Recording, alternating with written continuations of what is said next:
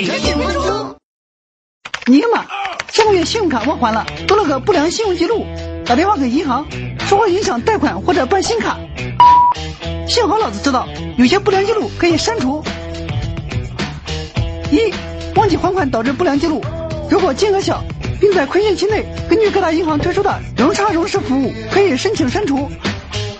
二，因欠年费导致的不良记录，你可以到相关银行开个证明。一般来说，银行对于这种不良是会宽容的。三，被人盗用冒用信息，你可以到公安机关报案，并到银行填写否认办卡或贷款的声明书。一旦证明与你无关，就会删除记录。